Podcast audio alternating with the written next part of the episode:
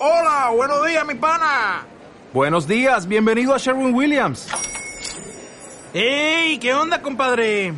¿Qué onda? Ya tengo lista la pintura que ordenaste en el ProPlus app. Con más de 6.000 representantes en nuestras tiendas listos para atenderte en tu idioma y beneficios para contratistas que encontrarás en aliadopro.com. En Sherwin Williams somos el aliado del PRO.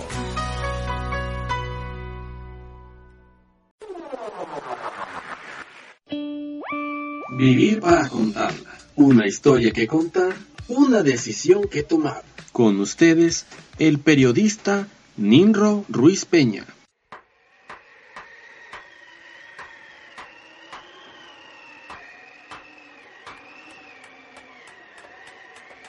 Cuando una tormenta derrumbó la cerca que separaba nuestro patio del patio del vecino, él nos propuso que cada uno de nosotros le pidiera a su respectiva compañía de seguros el valor completo de la cerca, lo cual no solo no era antiético, sino que además era ilegal. Después de reparar la cerca, mi vecino me pasó una factura en la suposición de que yo había recibido el pago completo de la cerca y no la mitad que había solicitado.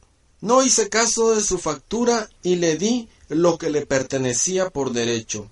Se enojó, pero yo no me di cuenta hasta la primera vez que nevó. Como él tenía el único aparato para quitar la nieve que había en toda la calle, después de acabar su acera, solía limpiar la nuestra y la de la viuda que vivía al lado de nosotros. Sin embargo, esta vez él limpió su acera, se llevó el aparato a la calle para evitar la nuestra y limpió la acera de la viuda. Así podía darme cuenta del enorme enojo que tenía mi vecino en contra mía al ver mi acera cubierta de nieve y la clara evidencia que había dejado en la calle. Mi relación con mi vecino era paralela a la relación entre David y el rey Saúl. David no le hizo mal alguno a Saúl, pero éste se convirtió en enemigo suyo e incluso trató de matarlo en numerosas ocasiones. En primera de Samuel 26 se encuentra Saúl y David, solo que esta vez es David quien busca a Saúl. Encontrándolo dormido con todos sus hombres, entró a su campamento y tuvo que impedir que Abisaí matara a Saúl. A la mañana siguiente David despierta al rey para decirle que lo ha protegido mejor que sus propios guardaespaldas. David había aprendido que Dios esperaba de él que buscara a sus adversarios para servirlos con justicia. Yo sabía que si le iba a pedir a la gente que siguiera el ejemplo de David, tenía que demostrar un ejemplo con mi vida. Me costó un tiempo demostrar este ejemplo. Dos meses después del incidente de la acera, me senté y le escribí una carta a mi vecino. Le pedí perdón por haberlo ofendido y caminé la mía extra, incluyéndole un cheque por la cantidad completa. También le dije que era mi relación con Jesucristo la que me impulsaba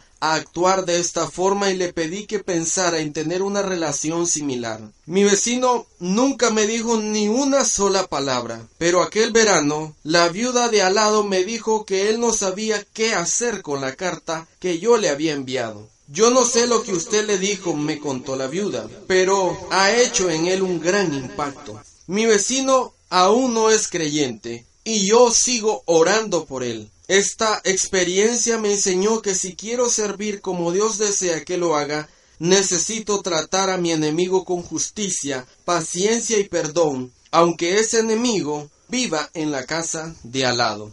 Reflexionemos una vez más acerca de esta historia que yo tuve con mi vecino. ¿Cómo trato a la gente que no me gusta demasiado? ¿Estoy cumpliendo la palabra de Dios que dice amad a vuestros enemigos? ¿Estoy pagando mal por mal o estoy pagando bien por mal? ¿He podido perdonar a aquel que me hizo mal y volverle a servir? Hagamos una breve oración. Oh Señor, ayúdame a tratar bien a aquel que se demuestra como enemigo mío. Ayúdame, Señor, a tratar a mi enemigo como lo haría Jesús. Señor, ayúdame a tener el corazón que tenía Jesús, porque inclusive en la cruz, Señor Dios Todopoderoso, su amor fue tan grande que aún pudo ver a sus asesinos, aquellos que se habían demostrado como sus enemigos, y pudo decirte, Padre, perdónalos, porque no saben lo que hacen. Ayúdame, Señor, a tratar bien a aquellas personas que me han hecho mal. Ayúdame, Señor, a amar a mis enemigos, aunque este mandato sea muy difícil para mí. Un teólogo protestante alemán decía que la maravilla del perdón se ha convertido en algo banal. Nuestra fe se puede morir si nos olvidamos de que se trata el perdón de un verdadero milagro. Vivir para contarla. Una historia que contar, una decisión que tomar. Hasta el próximo programa. Estuvo con ustedes el periodista Ninro Ruiz Peña.